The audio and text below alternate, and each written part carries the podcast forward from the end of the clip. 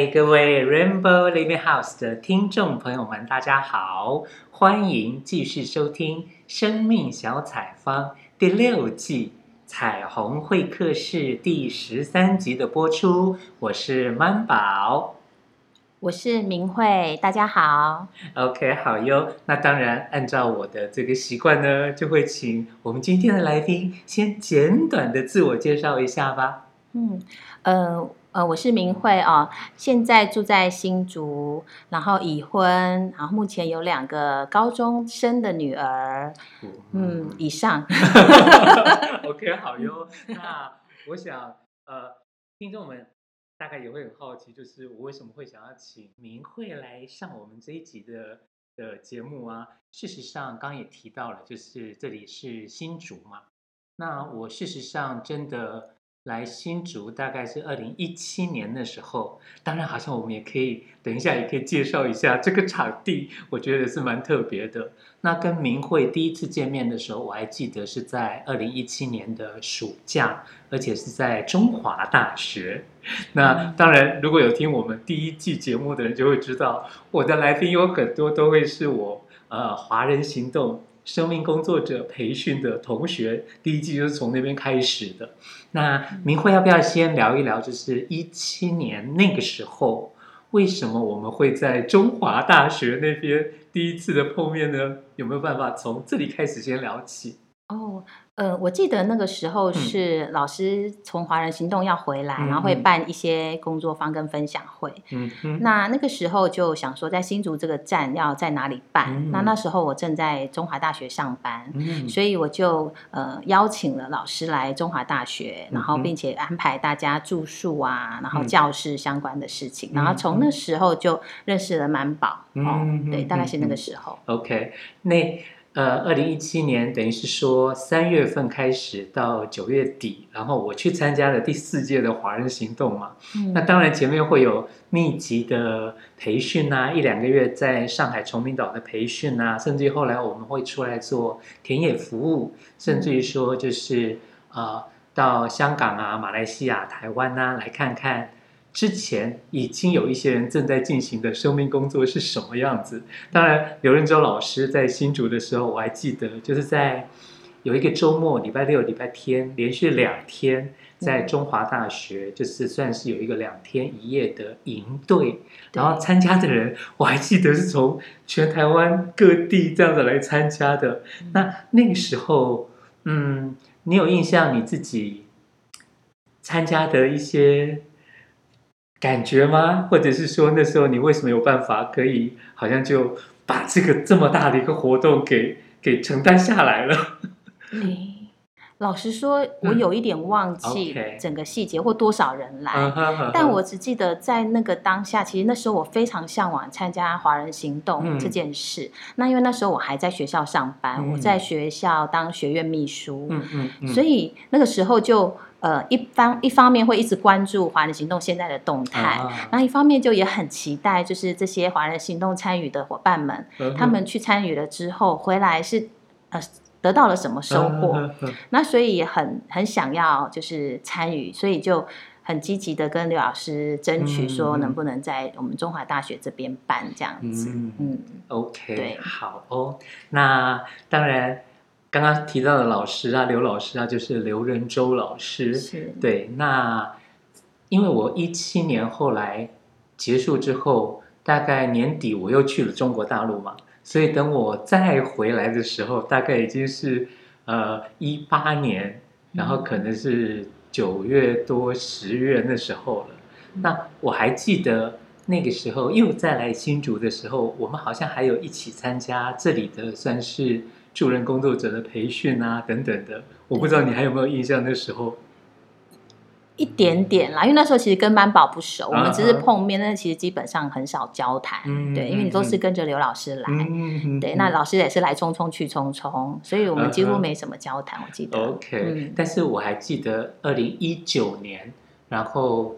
本来我们两个还有在讨论说，到底有没有可能我来新竹，可能来开办个，譬如说生命敏感度训练啊等等的。对，对，那那个时候我印象中你还没有开课，可是，嗯，我后来就去台东了。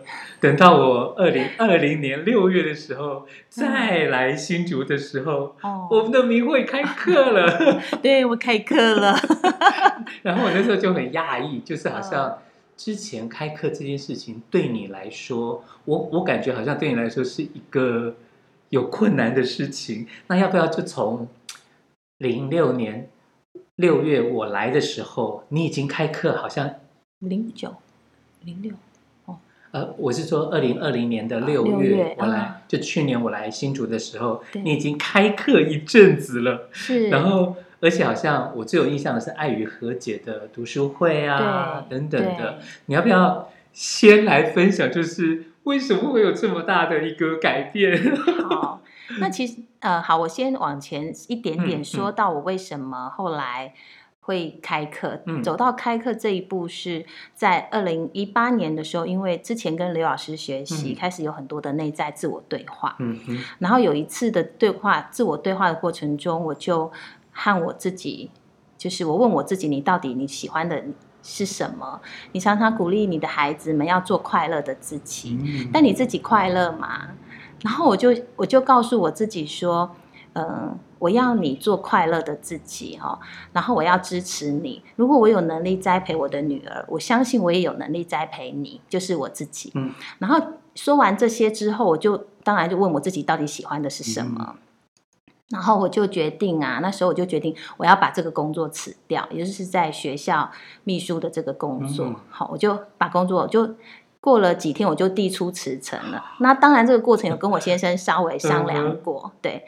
然后工作辞掉之后呢，二零一九年我就开始替自己找我要。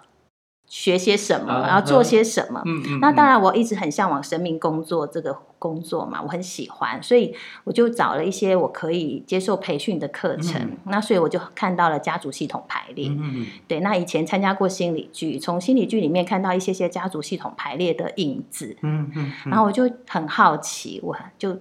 参加了一些培训课程，嗯，那所以从参加培训课程之后，我的状态就是，我每次透过学习啊，我就希望能够有一些分享。嗯，然后这个学习与分享的过程，它帮助我就是比较内化我那些学习的内容。嗯嗯嗯、对，所以就到后来妈宝回来的时候，会看到我我 开始在开一些呃，应该是共学共学。对、嗯，因为我不是一个学习型的人，所以我很需要自我锻炼的过程。嗯，对，就大概是这样。Okay, 好，嗯，那我还记得那时候你是去台北，台北对。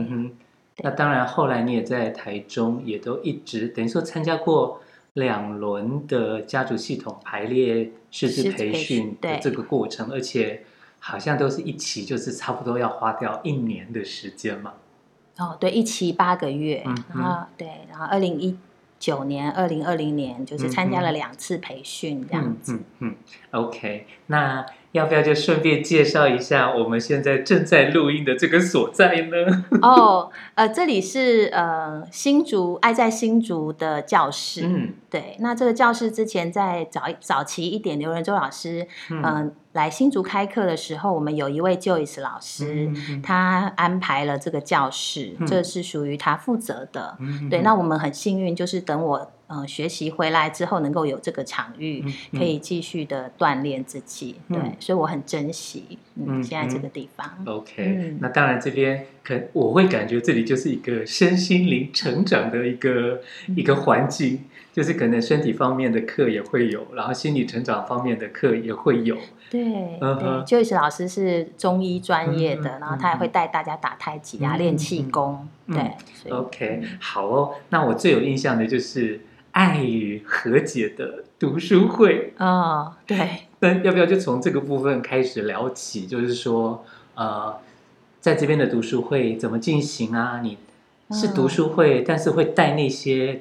家族系统排列吗？那你都呃来的同学啊等等的这些的是可不可以就跟我们分享一下有关这个部分？OK，好，就是这个读书会啊，呃，我觉得自己很幸运啦。嗯、在我开始学习之后，我发现我身边有很多的资源，嗯，那包含呃这个教室的资源，嗯、然后包含我跟到非常好的老师，家排老师、王国芳老师，好、嗯，呃，周鼎文老师，当然。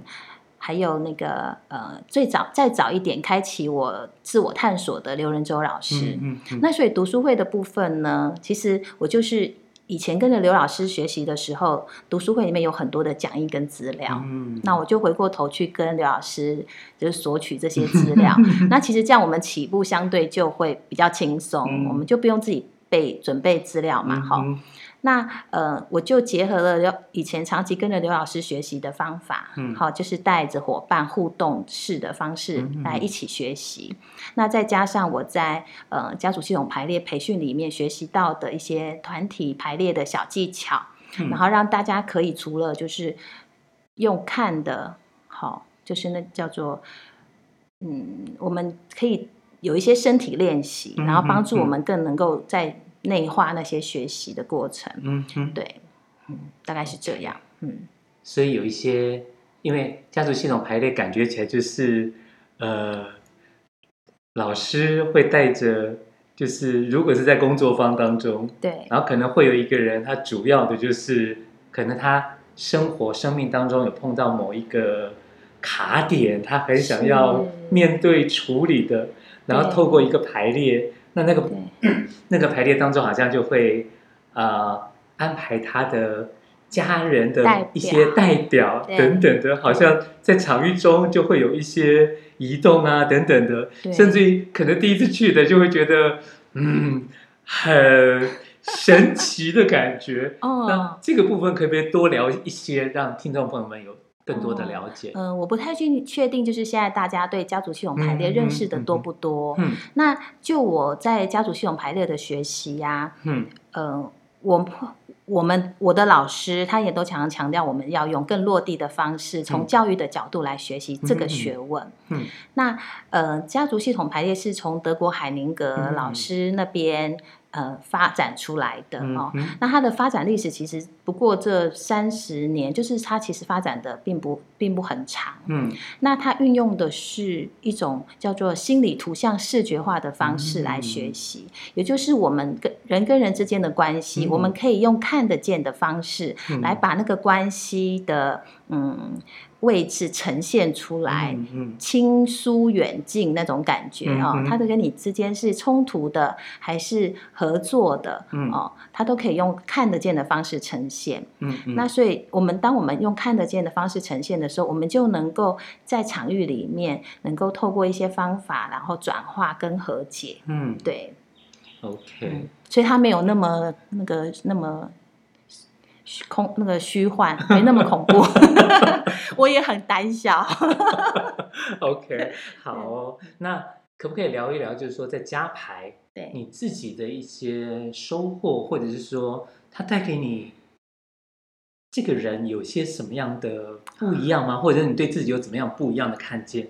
哦，在家排的学习里面啊，对我来说最大的收获是家族系统排列，他怎么去看待冲突这件事。嗯、因为我是一个从小是一个非常害怕冲突的人，嗯嗯、那看到冲突，我都感觉到是一种对立，然后一种争吵，一种互相伤害的感觉。嗯、但在家族系统排列里面，他们看待冲突啊，如何转化一个更高层次的爱、灵性的爱来看待冲突。然后冲突就是为了呃帮助彼此更加的进步，冲突是为了进步。嗯，那呃我很喜欢他这个加排这么看待冲突，嗯、也就是说。好比好比，譬如说有佛教徒，有基督教徒，那如果两个信仰，他们有可能会有一些理念上面有一些些冲突，嗯，好，教友之间可能会有一些冲突，但如果大家一起看待这两个信仰，都是在服务生命，嗯，都是以爱为出发点，那其实他们在做的事情并无不同，嗯，所以提高一个层级去看待那个冲突，其实就能够被化解，嗯。对，所以我非常喜欢呃家族系统排列看待冲突这件事，它帮助我比较可以面对冲突，然后比较勇敢的去就是嗯、呃、去沟通。当我跟别人有冲突的时候，当我的内在有冲突的时候，嗯、我比较拥有那个力量跟勇气去面对。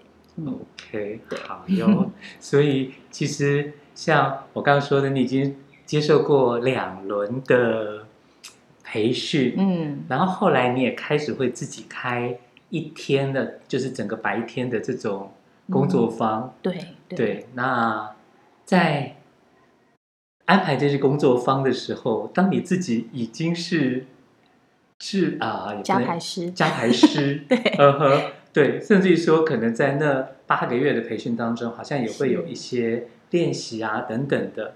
那不管是在培训的过程中，或者是说你已经开始有这种一一整个白天的这种工作坊，嗯、你开始在工作了，那都各有什么可以跟我们分享的吗？嗯，你说在工作的过程中吗？嗯嗯嗯，老实讲哦，我这个人很特别的是啊，嗯、我是那种走进电影院出来啊，我就会忘记刚刚电影演什么的人。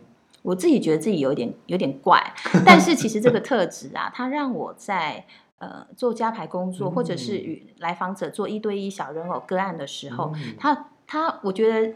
嗯、呃，就是有一个好处，我不会把别人的故事带着走啊。对，但当然每一次的工作坊，每一次的学习啊，我都会有很深的触动跟了解，嗯、包含在做这样的家族系统排列的工作里面啊，我发现啊，因为我们的工作方式就是会有一群人，约莫十来个人嘛。嗯嗯。那我们的工作的时候会有家排师，会有个案，然后会有代表。嗯。那我会发现啊，我们大家一起当。个案他把他的生命故事带来，和我们大家一起学习的时候啊，你会发现个案所纠结的那个点啊，或卡住的地方、嗯、失衡的地方，其实旁边的人也许代表或者是其他学员都觉得很清楚，嗯，但本人就是在那个状态里面就是很纠结，嗯，嗯，走不出来，所以常常看到这样的现象，我都了解到。我们每一个人都是如此，就是我们在面对自己生命的议题的时候啊，在别人看来，也许好像似乎是没那么困难，好像很容易，但其实我们自己纠结在关系里面的时候啊，我们就完全看不清楚。然后这带给我一个一个收获，就是说，我觉得如果我们是做生命工作者，我们如何能够更更慈悲、更有耐心的去看待每一个正在受苦中的人，然后我们不要。不要就是好像以为这个很简单呐、啊，这个不就是这样那样？嗯、我觉得我们都不应该去、嗯、去指点别人怎么过生活。对，所以在我的角度里面，我都觉得，呃，我透过我的学习，也许我比较早认识到这面这个学问，嗯，家族系统排列也好，创伤疗愈也好，我比较早学习，那我很愿意跟。想要了解的人分享，嗯、我都是用一种分享的角度来看待我的学习。那也许对于一些朋友有需要的朋友有一些帮助，会能够有一些不同的看见。嗯、但我倒不觉得说我们能够好像要去，嗯，好像要指点别人的人生。嗯、我不喜欢这种感觉。嗯、对，我觉得每个人都不容易。嗯、对，尤其是现在里面的，对，都不容易。OK，我还我还记得。一八年底的那个时候来新竹的时候啊，嗯、这边其实也算是有一一群人，就是接受志工的培训的那种感觉。对。但是我印象中那时候大家都都会觉得学了很多，可是好像还蛮怕出去服务的。但是那个那个怕出去服务，不是说不愿意，好像有一些服务啊、奉献啊等等，而是很害怕自己能力不够。对那如果在服务的过程当中，会不会就会对别人造成伤害啊？等等的。那我印象当中，可能我不知道你怎么走过那个过程的，甚至于说，好像助人工作者这件事情，生命工作者、助人工作者这件事情，嗯、那好像你也提到了，是阿嬷的故事吗？还是阿嬷的一段话？嗯哼。哎，你说。呃，哦，其实我在我我我不是指阿妈老师，我是指有一个哦，有一个故事，对、uh. 对对，在在助人工作，就是呃生命工作者的这一个学习的道路上，嗯、当然我们就是以学习，嗯、然后了解自己，然后分享自己的生命故事，去以生命影响生命。嗯嗯。那我也是一个相对，我觉得我是一个保守谨慎的人。嗯、我们都很害怕说我们在呃帮助给别人的过程中，会不会因为过用力不当，然后造成别人生命中更大的创伤？对，这是我非常保守跟谨慎的地方。嗯、尤其是我们又没有真正受过非常专业的助人工作者的培训，所以早期我几乎什么事情都。不敢，我会相对保守然后后来，当我决定把工作辞掉，要呃学习家族系统排列的时候，嗯、我也曾经怀疑，因为我的生命看起来是相对顺遂平安的，嗯、我也没经过什么很辛辛苦的生命历练。那我们凭什么去去做这份工作？去、嗯、去嗯，就是到底就是我们有什么资格？因为看到有些生命工作者工作者他会经验一些生命很深的困难。嗯嗯嗯但我不是哦，我家庭和谐，然后老公爱我，小孩又乖，然后经济无虞，就我几乎我生命没有什么困难。刘老师曾经问过我，你生命最大的困难是什么？那时候我就跟他说是我自己。好，老师说，这一路以来这两年，我都一直在找自己到底哪里坏掉了。好，所以回到刚刚曼宝问的说，嗯，我到底是什么能够让我就是。有信心，觉得我可以做这份工作。嗯、就是我有一个朋友，他曾经跟我讲过一个故事。嗯、他有两个妈妈，一个是他的大妈，一个是他自己的亲生妈妈。嗯、那他大妈活到九十几岁，好，现在都还活着。那他的亲生妈妈呢，比较早，比较早离开。嗯那这两个他的妈妈都是受虐妇女，也就是他的奶奶和爸爸好像都有一些家暴的状况。嗯、那他有一天他就问他的那个大妈说：“嗯、他说妈妈，你你怎么这么生命这么辛苦，嗯、然后你还可以活得这么老这么健康？”嗯、他这样问他的那个大妈，不是他的亲生妈妈哦，嗯、然后反而跟他很亲。嗯、然后这个妈妈就跟他说啊，他生命很辛苦的时候啊，他都去。农田里说给牛听，所以那一刻我就了解到，哦，原来其实有时候我们其实并不用一定要做什么，嗯、给什么建议，其实我们只要在就好了，嗯、就是你只要在那里陪伴，嗯、就是一个很好的支持了。对，然后这一路以来，我确实也感觉到那个陪伴的品质。嗯，好，当你。当别人有需要的时候，有个人能够在，这对每一个生命来说就是一个足够好的支持了。嗯，对，就是要把自己当成那只牛，是不是？是，我就想说，当一只牛应该不难吧？因为对。OK，好哟。那有关我们刚刚不小心提到的阿妈老师，我们下一段再来聊。啊、好，先休息一下，马上回来。好。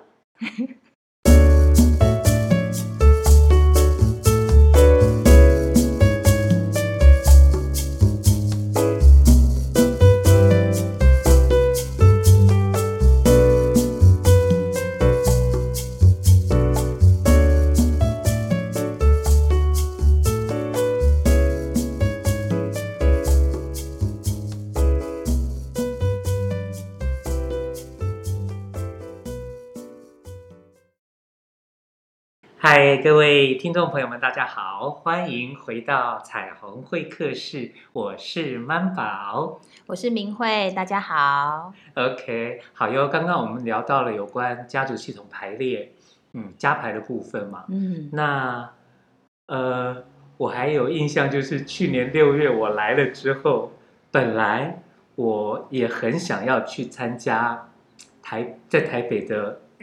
在台北加排师的培训，嗯，那但是后来好像刚好那个时间没有卡上。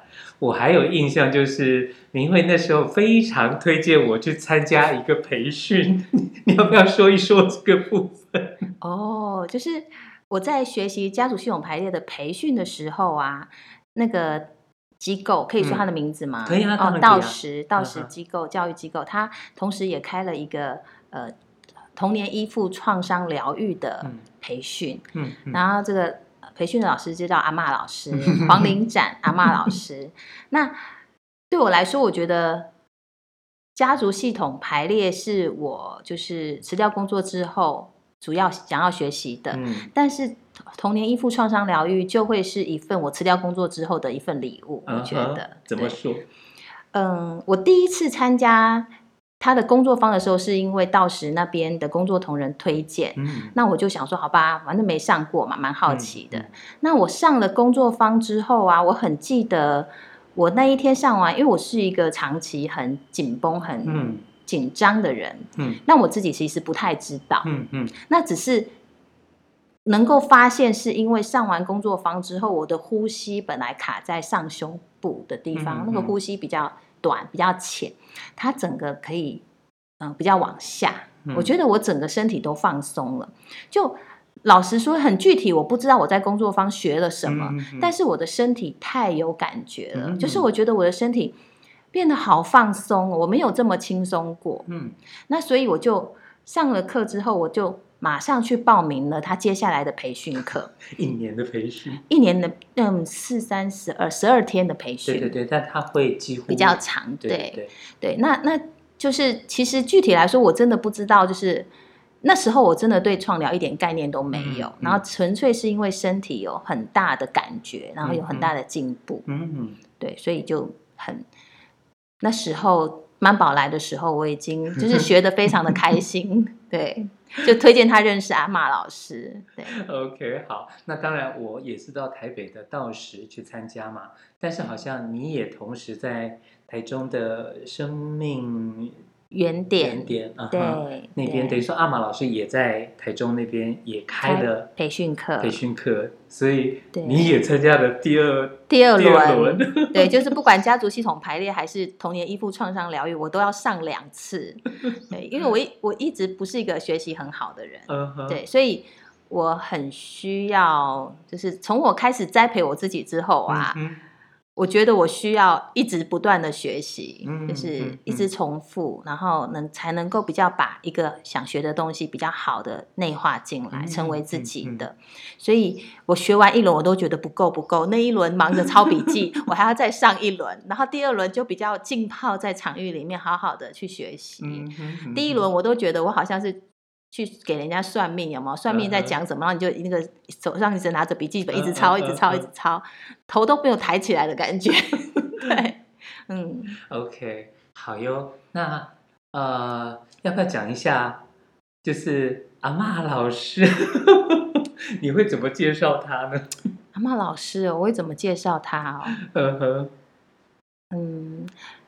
哦，我认识他的时候，当然是从嗯。呃，那个身体创伤疗愈的工作坊里面认识的。嗯、那后来呢？因为觉得，哎，这个这个身体取向的疗愈怎么这么神奇？嗯、我就很好奇，我就去了解它，就发现，哎、嗯，原来阿妈老师他也做了二十几年左右的。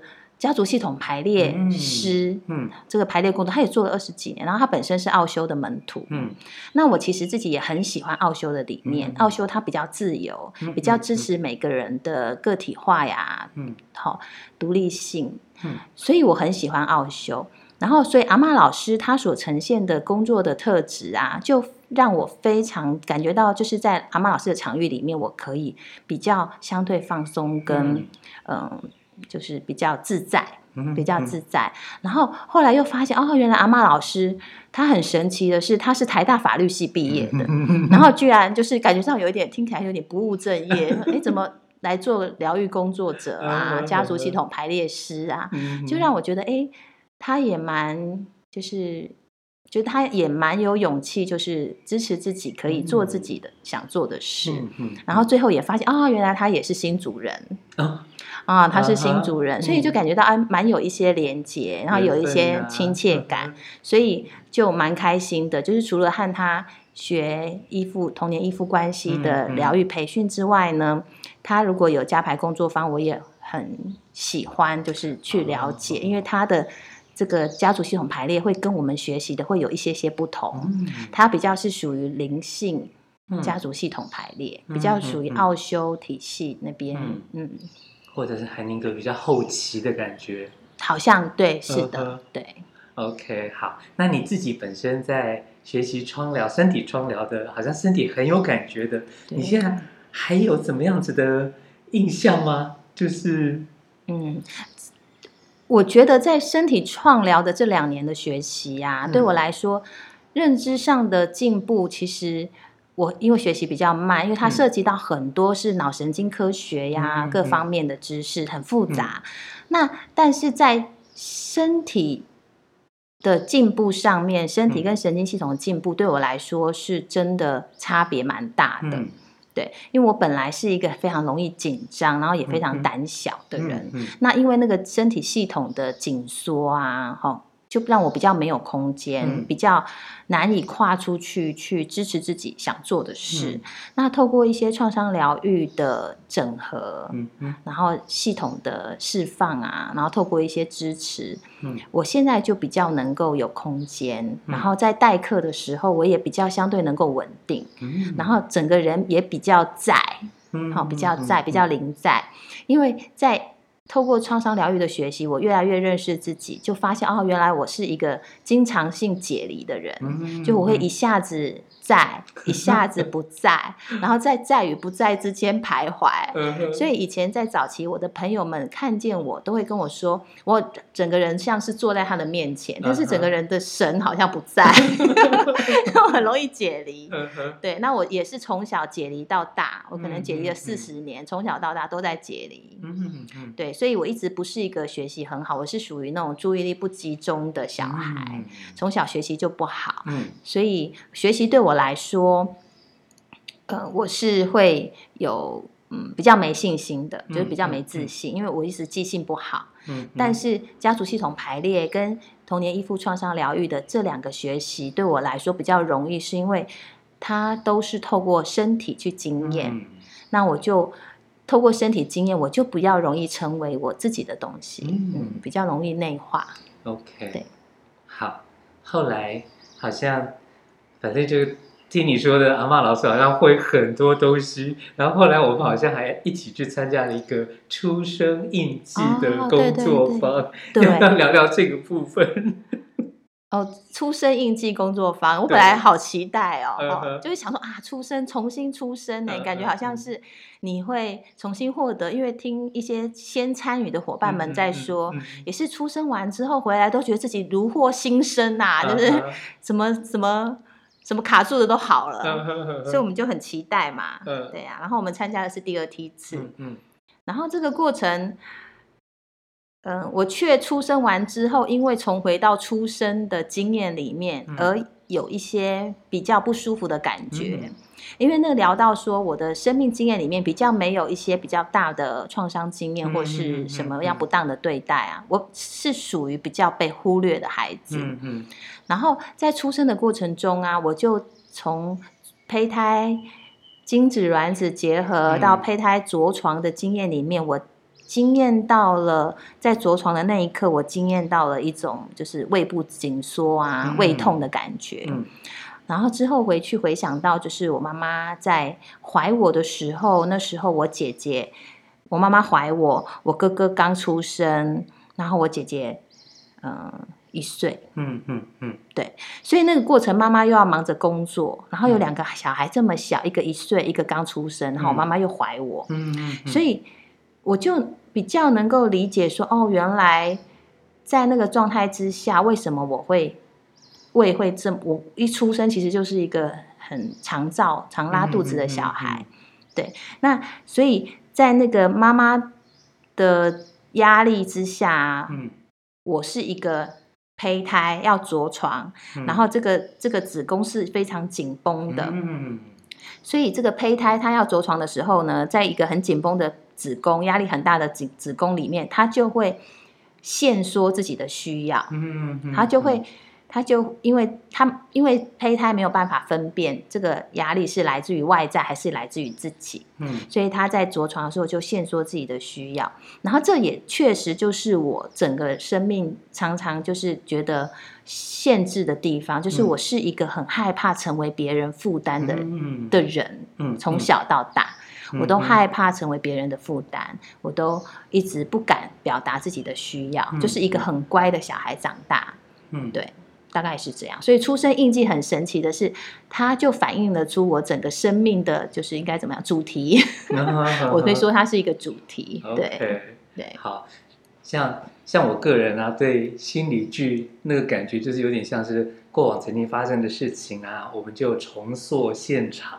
然后可能那个心理剧的算是导演，或者是说心理剧的老师，然后他就会重塑现场啊，然后安排一下那个很让我自己很痛苦的那个场景啊，但是可能重新解读啊等等的，这是心理剧。那加排的话，好像我个人的体会是，好像不见得有这些事先的安排。嗯，呃，可能就是代表的角色上场，对，然后可能位置角度可能设定好了之后，就完全是看现场的场域的流动就对了，对对。但是呃，听刚刚说的这个出生印记的，对，就是事实上，当我们还被妈妈怀在肚子里的时候，或者是说，即便是出生的那一刻，我们应该都很难会有。这方面的记忆在，对，但是好像身体的记忆就是会在，对，那就是属于比较内隐性的记忆，嗯、然后身体跟神经系统的记忆，嗯、也就是说，在我们两岁以前，就是我们两岁以后才会开始慢慢发展，就是我们的认知的记忆嘛。嗯嗯嗯、所以，其实，在我们两岁以前，乃至于在妈妈肚子在还是胚胎的时候，其实我们的系统就已经有记忆了，嗯嗯、对。对，很神奇的。嗯，我我自己参加完了之后啊，我都我就我就只有一个很深的那个那个体会，就是说，我觉得每一个人都应该要去参加过一次，然后每一个人都应该要有觉知，有在觉察状态的情况之下再出生一次。嗯，对。OK，那你方便分享，就是可能那一次啊。呃工作方可能分两周，每一周两天那样的出生印记的工作方。我还记得第一周，第一周着床了没有啊？好像着床了，嗯、但是哎，我忘了，反正第二周才才出生。对对，那你方便分享你自己出生之后有一些什么样的改变吗？或者是说有什么样的体会吗？嗯。出生之后啊，嗯，出生之后，我的状态其实那时候一直不太好。出生之后，我一直有一种就是，我觉得自己全身无力，然后做什么事情都办不到，嗯，然后对自己很没有信心。嗯，那那个感觉是我，就是其实就是我陷入了一种很羞愧的情绪里面，就是好像自己是多余的。嗯哼，所以我状况一直不太好。嗯，那后来。因为那一那个刚好是一月，那一月那时候刚好排很多的培训课程，然后那个课程上的比较密集，都是创疗的课程，嗯嗯嗯嗯、所以在那个过程中也获得蛮多老师跟同学们的支持，嗯、对，然后老师也鼓励我，就是照顾自己，去看见自己的需要，然后去照顾自己，嗯、所以我就试着。有一点试着放掉以前的习惯，我比较容易去照顾别人，啊、然后我很不习惯被别人照顾，嗯、我很不容易接受别人的照顾。嗯嗯嗯、那那时候我就因为自己的状态也实在是太差了，嗯，好头痛什么都来，嗯、所以那时候就也只能让别人照顾，然后我就真的就是去。呃，寻求支持，当我有需要的时候，伙伴们支支支支持啦。好，然后那时候我也会一直黏在别人旁边，然后一直要跟别人讨抱抱，就是一直黏在伙伴的旁边，然后有一直要抱人家，一直要人家抱我，就是我觉得我某种程度好像变成一个小孩子，就是可能没有被满足的童年经验没有被满足的那种那个孩子。嗯，对。然后当然经过一阵子之后。经过一些休息，嗯、然后就能够慢慢的恢复。对，嗯嗯嗯，哇！所以你刚刚描述的那个出生之后的那个状态啊，然后好像会对会黏着人，会想要讨抱抱啊，等等这些，对，不太是你的常态就对了。不太会，对，啊、基本上不太会，啊、因为我比较不习惯表达自己的需要，嗯、所以嗯，不太会。嗯，OK。我很记得那。呃，上完出生之后啊，有一个有一个培训工作坊老师最后放了一段影片，是人跟人之间的眼神交流的影片，嗯、对，嗯、然后那个那个眼神交流的影片啊，就是在大概就是在说，呃，有一些难民在欧洲，有一些难民，然后他们。透过眼神交流的支持，得到了疗愈的力量。嗯嗯、然后看那个影片的时候，其实蛮多人都获得触动，都有一些情绪的流动。嗯、那当然，我也是有一些情绪的流动。嗯，但是那个过程呢、啊，旁刚好旁边坐着一个助教老师，他看到我在哭啊，他就突然把他的手，一只手伸出来触碰我的肩膀，嗯嗯嗯嗯、然后我就因为那个触碰，我就崩溃了，嗯嗯嗯、哦，我就崩溃了，然后我就我就哭得非常的伤心，然后、然后其他的旁边其他老师也过来支持我。然后我哭得非常伤心，越哭越停不下来。我发现我就变成像一个，嗯，好像很很失落的孩子，没有被看见的孩子。我哭得非常伤心，然后哭到后来我全身都在发抖。然后助教老师就来支持我的脚，他们用双手握住我的脚踝，然后有助教老师握住我的双手，有助教老师让我抱着我，然后我哭得全身都在发抖。嗯嗯，对，然后透过那样的释放啊。就是我了解到说，其实在我成长过程中，童年可能有一些被看见的需要没有被满足，嗯嗯、对，被忽略了，就是就是从小被忽略，所以有一些被看见的需要被满足，所以非常渴望被看见，然后又没有办法被满足，然后身体就带着这样的遗憾啊，系统就有一点卡住，就是对神经系统有一点卡住，所以透过老师播放那个疗愈的影片，然后触动了我们。的渴望，嗯、对然后透过经过那一次出生完，然后经过那一次的释放啊，嗯、我整个系统稳定非常多，我自己感觉.对，然后再回到教室跟同学们一起互动上课的时候，嗯、他们也觉得我相对稳定很多，嗯、对，OK，好哟。那刚我们前面一段啊提到加排嘛，然后刚刚的话是提到这个身体疗愈的部分，对，那。下面一段呢，我们就来聊一聊，就是不管是阿嬷老师或者是国芳老师，好像其实都有把这些结合在一起。那甚至于说你的目前在新竹的现况啊，然后也是怎么样的把这两个结合在一起啊？我们就休息一下，马上回来。好。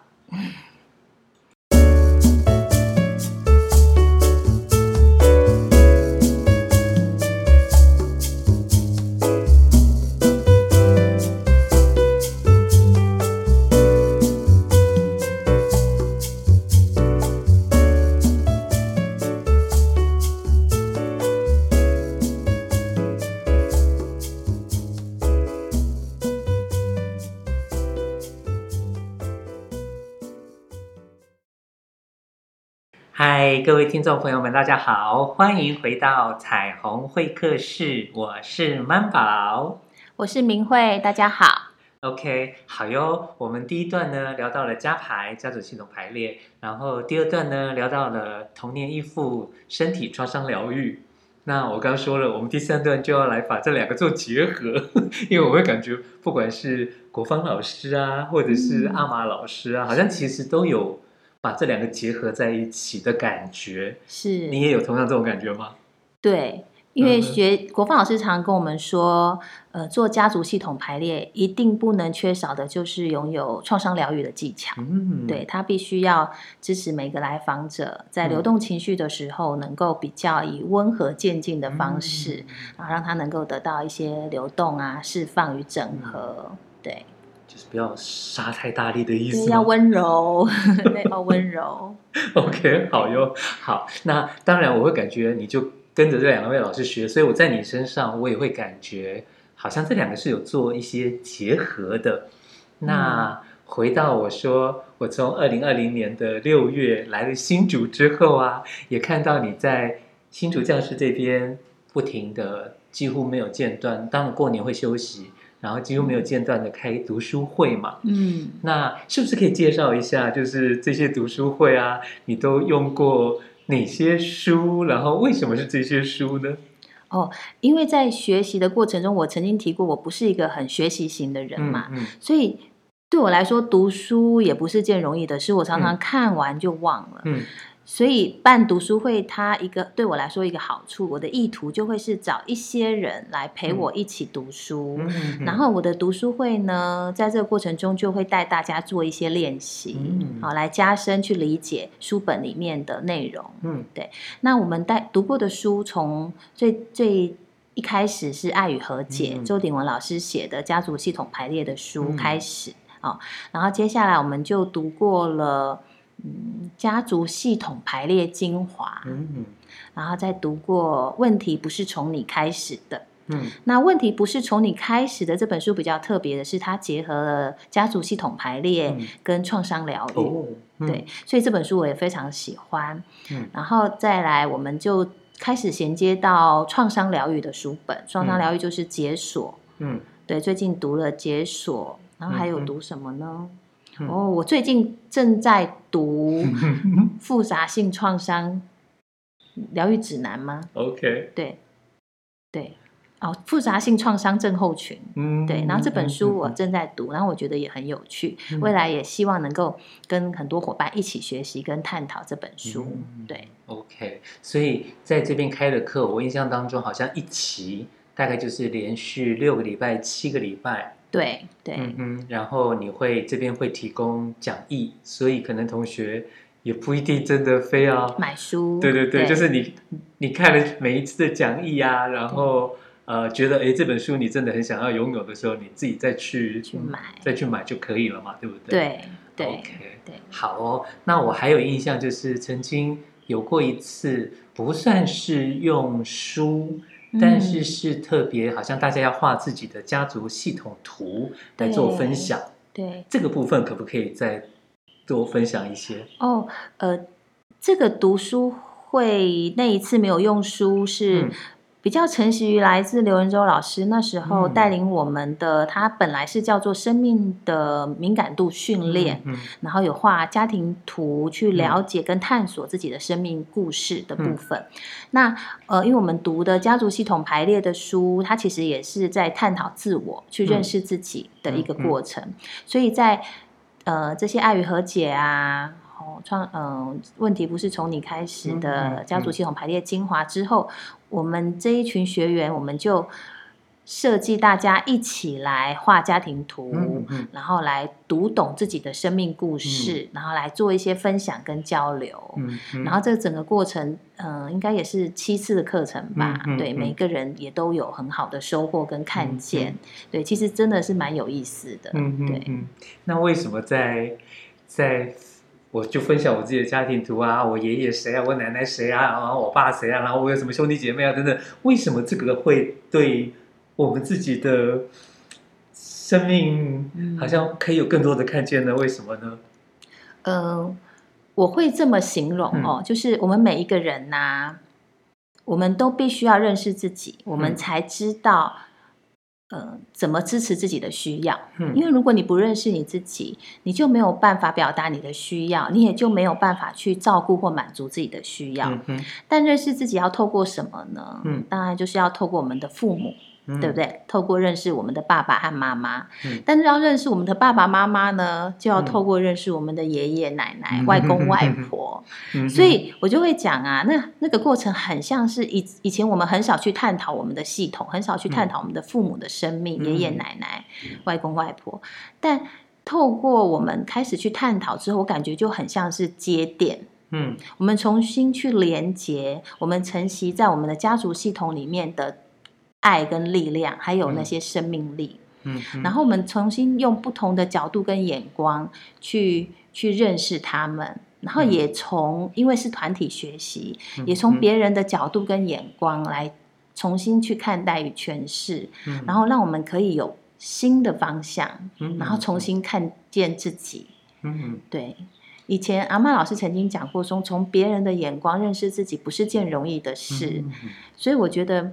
我们都持续在认识自己的这一条路上，嗯对，嗯，OK，好哟。那当然，刚刚提到说读书会，嗯，可是好像另外一次让我更印象深刻，没有用书的读书会是我们的明慧居然自己做了 PowerPoint，哦，然后我会感觉过往的你好像那个部分是你很。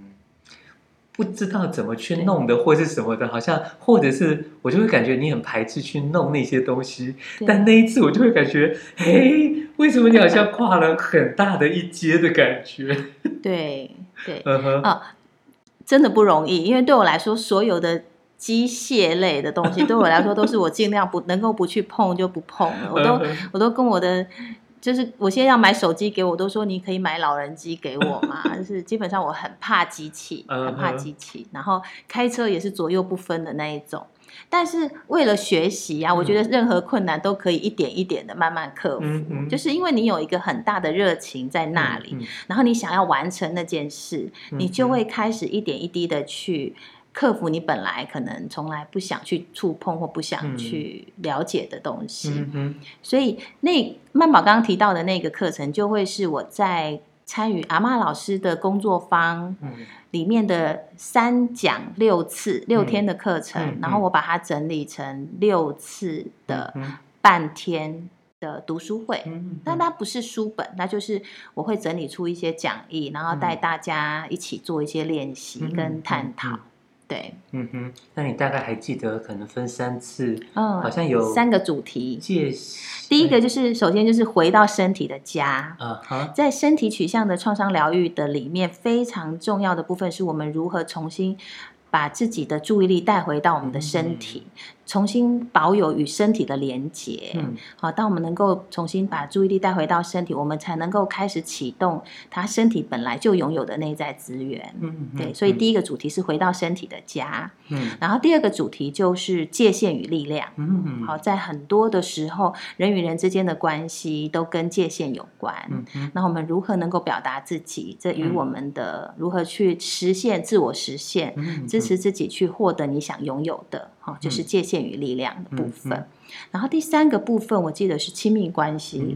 对，亲密关系就会比较多探讨到呃依附啊，好、嗯、童年依附，嗯、然后乃至于我们现在的依附关系。嗯嗯嗯、对.整个过程非常的有趣。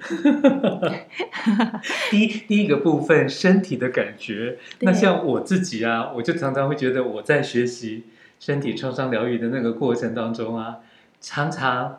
要感觉自己的身体有什么感觉，这对我来说就是一个很大的困难，因为我会感觉过往的我好像是比较属于那种脑袋型的，就是我就是或或许我喜欢写程式啊，或者什么的，就是因为什么所以什么那种逻辑思考的那个那个习惯太强了，所以好像身体如果有感觉，一定是不舒服的，我哪里酸哪里痛，嗯、哪里好像就很紧，好像都是。不舒服，就是有感觉就一定是不舒服，但是好像除了这个之外，好像我就会觉得没感觉啊，没感觉啊。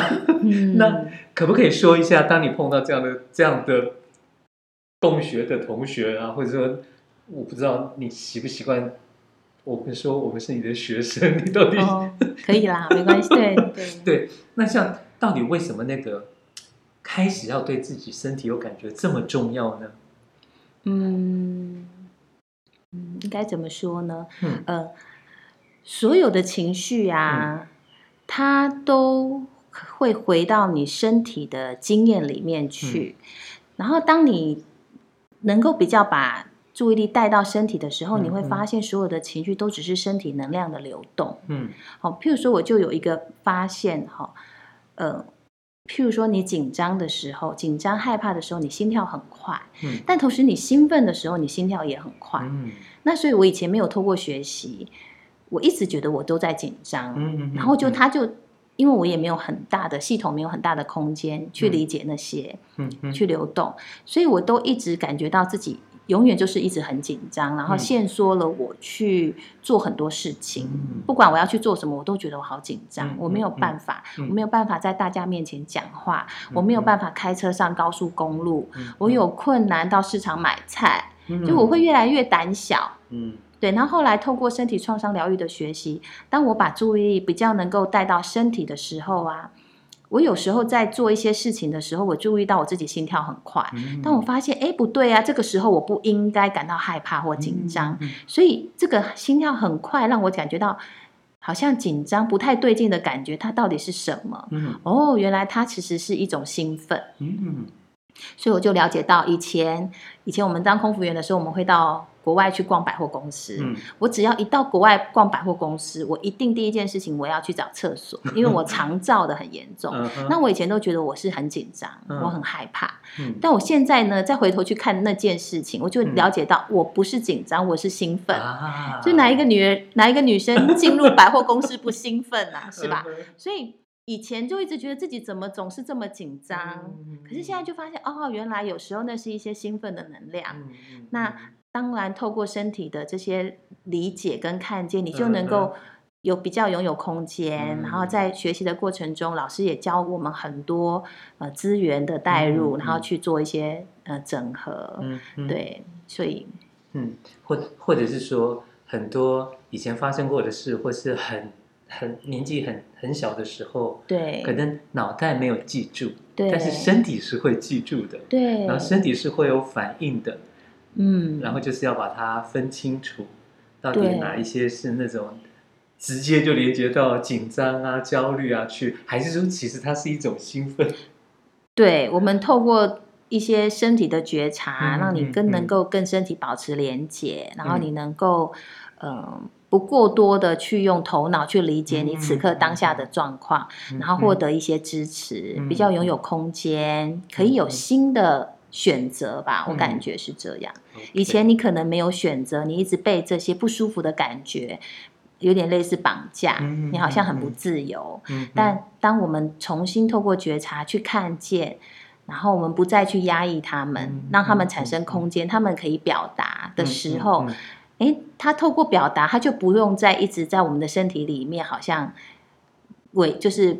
被压抑着，他能够流动，嗯、能够表达。嗯，对，嗯嗯，OK，好哟，这是第一个。刚刚说你的那六堂课里面的第一个部分嘛，那第二个部分讲到界限与力量。对，是因为有界限了才有力量吗？还是怎么样？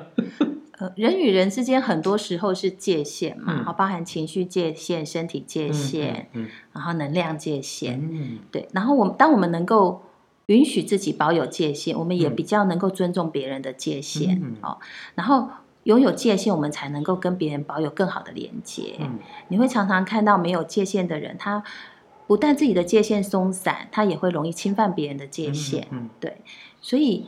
嗯，当我们能够更回到自己，了解自己的界限在哪里，嗯、我们能够有一些收放，有一些弹性，嗯嗯、我们也能够允许别人，然后就跟别人能够有比较好的连接。嗯、我们可以比较容易的靠近，然后什么时候分开，嗯、然后你跟我分开，不代表你不喜欢我，嗯、你只是需要自己的空间。嗯、我们能够比较理解这些靠近与分开。嗯嗯，嗯对。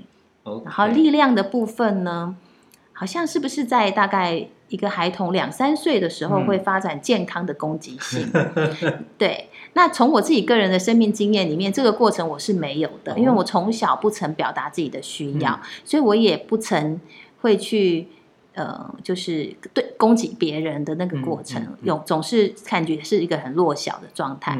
那这个过程如果没有好好的被发展出来啊，嗯、长大之后它会影响到我们，就是企图心，嗯，好、哦，这力量。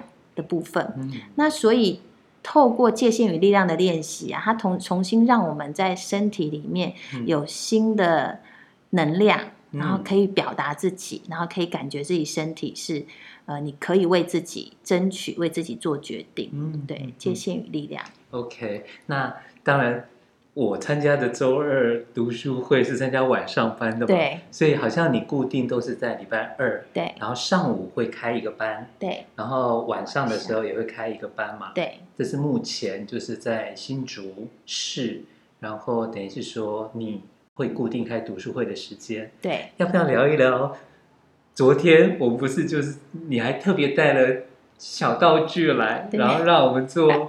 界限的练习，这个部分可以聊一下吗？哦，那个界限的练习吗？哦，甚甚至于你在培训的过程当中，界限的练习有没有带给你一些哦 可以分享的？OK，就是我们在培训的过程中啊，老师带我们做界限的练习，嗯、呃，蛮多伙伴都很有触动的，包含我自己。嗯，嗯然后嗯，在那个过程中啊。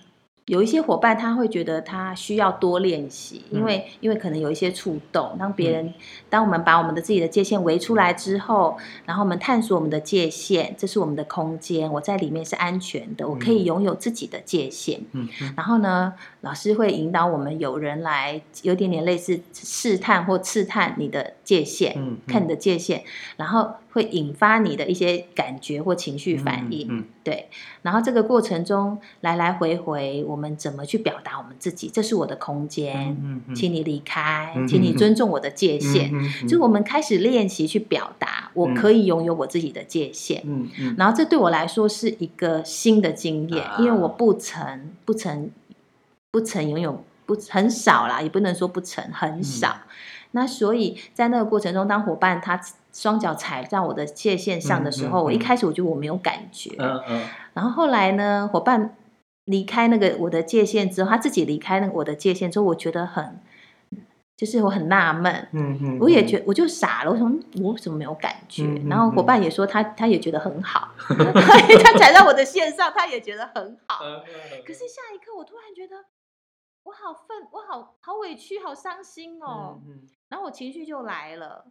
嗯，然后我就把我，我就开始发开始发现我的手在发抖，嗯、然后我就把我的手插在口袋里面、嗯、藏起来，因为我发现我双手在握拳。嗯，然后呢，我就我就哭，我就说我要，我就开始试着要表达我自己，嗯嗯、我就说这是我的界限，你不能踩在我的界限上。嗯，然后那个时候我好像退化成一个比较小的小孩，有点像是很小，大概。四五岁之类，很小很小，就一直摸着我的界限，说你不能踩在我的线上，这是我的界限。然后呢，我的伙伴和助教老师就来支持我，他们就一直重复的告诉我，没问题，你可以拥有你的界限，这是你的界限，我们不会触犯你的界限，你可以拥有你的界限。然后这是对我来说是一个新的经验，因为从来没有人跟我说我可以拥有我自己的界限，这不是，就是很不容易，我觉得，对。那所以我我们回来新竹的时候，就有伙伴就很想要再体验，然后就一直跟我说，我们应该要再来做这个练习。然后刚好看到家里刚好也有缎带，我就把它带过来了，然后就和晚。就是早上班跟晚上班的伙伴一起做界限练习，嗯然后这个练习呢，呃，是用以前阿曼老师带我们做界限练习的工作坊的方式，对。有些什么有趣的发生吗？有些什么有趣的发生吗？嗯，就每每一个人在界限里面的感受都是独一无二的，嗯嗯嗯、每个人都不同。嗯，有的伙伴呢，他在他的界限里面，他觉得他的双手发冷。哦哦。对，那你就可以了解到，哦，他可能不太有拥有界限的经验。嗯、当他想要拥有界限的时候，他想要表达自己的需要的时候，嗯、他可能经验到的会是拒绝或者是遗弃，嗯、所以他害怕。嗯、然后，当我们有时候在练习说这是我的界限，我们要把双手就是往前推，伙、嗯、那个位伙伴他也会比较。双手比较没有力气，比较没有办法推。嗯嗯。那有的伙伴在界限练习的时候，我们会分区分我和你的时候呢，有的伙伴他的身体姿态都在表达他自己个人的界限的经验，就是他的生命经验里面如何去经验界限这件事。有的伙伴呢，他很欢迎别人进入他的界限里面，对。但是有时候就业在这个过程中，如果界限不清楚的时候，就很容易在。呃，之后会有一些冲突，嗯嗯、对，那你就会看到哦，他可能一开始很欢迎别人进入他的界限，但可能之后冲突就会比较多，因为他一开始也没有、没有保有自己的界限，嗯、或者是比较模糊。对，然后呃，那个界限练习，我们可以。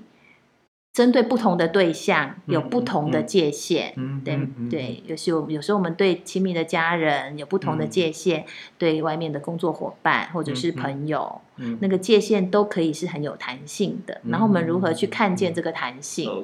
对，好，所以你的新的班，对，如果要开课，可能也是在五月十一号了嘛？对，OK OK，好，那好像你还会开一些那种一天的工作坊。对，然后一天的工作坊，这个要不要也来跟大家分享一下？呃，目前呢、啊，对我来说啊，所有的包含读书会或工作坊啊，嗯、我的意图都会是就持续的锻炼我自己。嗯、对，嗯、那现在就是呃不定期的会开一日的工作坊，嗯、那会没有办法固定下来的原因，很大一部分是因为我还持续的跟着国芳老师、嗯、还有阿嬷老师学习，嗯嗯、那比较长，有时候会跟着老师的行程走，嗯、所以日期上有时候会有一些变动。嗯，对，那嗯嗯。对我来说啊，嗯、我觉得我很像是在开学习 party 的感觉，嗯、我很喜欢。就我从小就是很喜欢到处去找找伙伴一起玩，嗯、然后大家、嗯、我小小时候很野，很喜欢呼朋引伴，然后一起玩。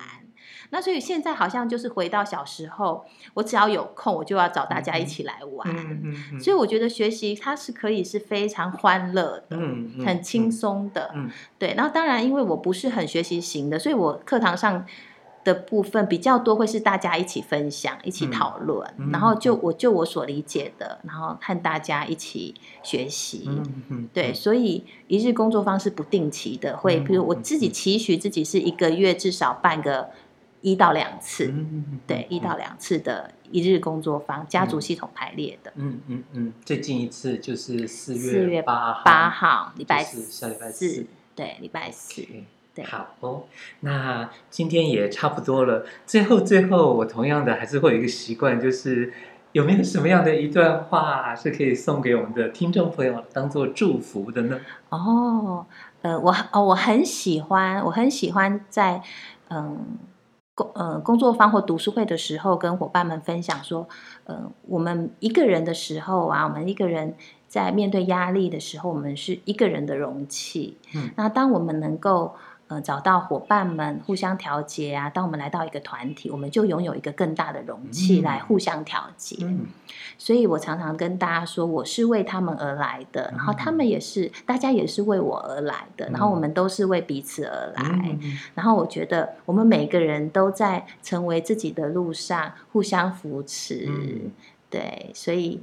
很开心在这边跟大家分享我的学习。OK，好哟。那我们这一集呢，就要在明慧的祝福当中跟大家说拜拜喽。好，拜拜。